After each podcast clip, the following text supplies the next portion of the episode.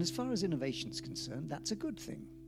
While much of our attention is on the focused efforts to bring new ideas to market or to effect process changes in systematic, planned, and strategically targeted fashion, there are some times when fate takes a hand. What might appear to be a failed experiment or a strange but ultimately useless outcome can sometimes turn out to be the basis of a game-changing innovation. Think about these examples. Percy Spencer, working away on microwave-based radar equipment at the Raytheon Company in 1945, when he discovered that a chocolate bar in his pocket had melted. And then he made the connection which led not just to a large dry cleaning bill, but the development of the microwave oven. Or a company called Kutol Products, trying to sell a paste in the 1930s, which was originally invented for cleaning dirty wallpaper, discoloured by soot and from residue from coal fires. Well, of course, by the 1950s, changes in the home heating market meant that coal fires were on their way out, and so too was their business. Fortunately for them, their imminent bankruptcy was held off by the discovery by children of the potential for using the paste as a moulding clay toy. Repackaged, Play-Doh persists to this day, finding its way into carpets and furniture in millions of homes around the world.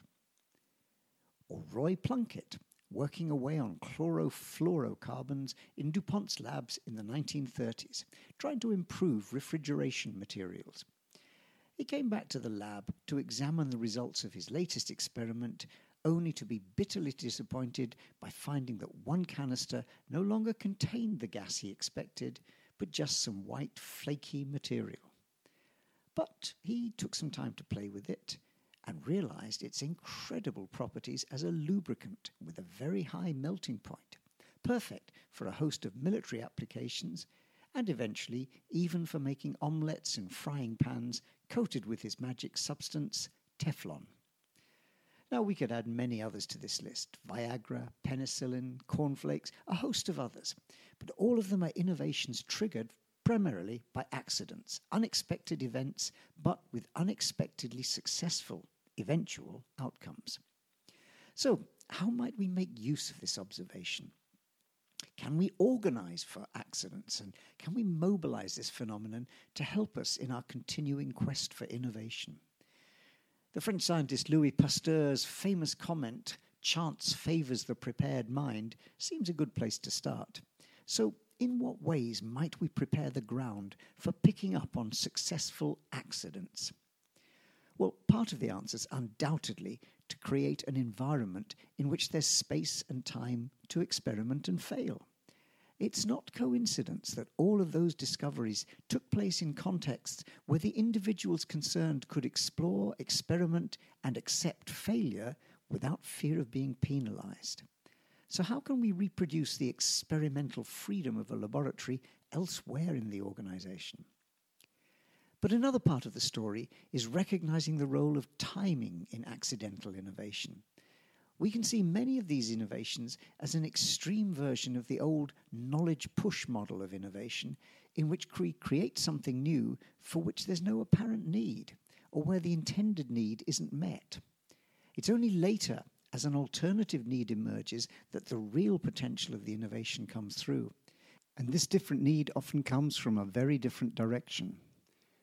For example, metallurgist Harry Brearley, working hard in his lab in 1912, trying to improve the design of guns.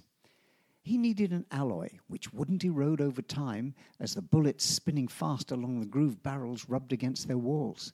But all his efforts proved fruitless. After months next to a growing pile of steel scrap representing failed efforts, he noticed one particular piece had managed to retain its original shine, rather than oxidizing. He explored this 12% chromium alloy a little further, and found it also resisted marks and scratches as well. So it's not very useful in gun making, but as stainless steel, it had an impressive future elsewhere.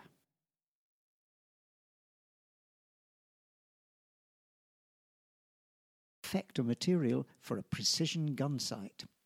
But the cyanoacrylate he experimented with was a bitter disappointment, sticking annoyingly to everything it touched. However, 6 years later, in trying to use it for cockpit canopies, he suddenly realized the incredibly strong bonding powers could have a different application. And that's how superglue was born. The final version of his product hit the market 16 years after his original experiments. And talking of glue, we have, of course, Spence Silver's non-sticky adhesive, which didn't progress very far except as a curiosity while he was working with it in 3M, until a chance encounter with Art Fry led to the need for bookmarks made of Scotch tape which was non-sticky. The rest is very much Post-it's history. Which raises the third organising condition, connectivity. In this world of open innovation, we're increasingly recognising the power of networks and cross-connections. But in many ways, we're simply rediscovering something we've known about creativity for a long time. It's all about associations, making links, and sometimes connecting the apparently unconnected. So to make the most of our accidents, we could do a lot worse than make sure they're widely publicised, so others know about them and may help us make new connections. Well, these days, chance encounters and lucky meetings can be augmented by a wide range of tools, of brokers and bridges, organisations who can act as trusted intermediaries, or innovation marketplaces, bringing people with different kinds of knowledge and different needs together. But whilst the technology might make linkages easier, the underlying challenge remains the same: how to open up to unexpected connections.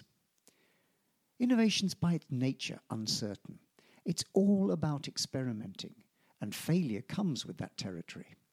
Now, we're learning more through things like lean startup and agile innovation about the design of effective experiments, but also about squeezing the lessons out of those that don't work. Successful innovators work towards intelligent failure and create the culture and supporting processes to allow space to play and allow mistakes to happen, which can open up surprising new opportunities.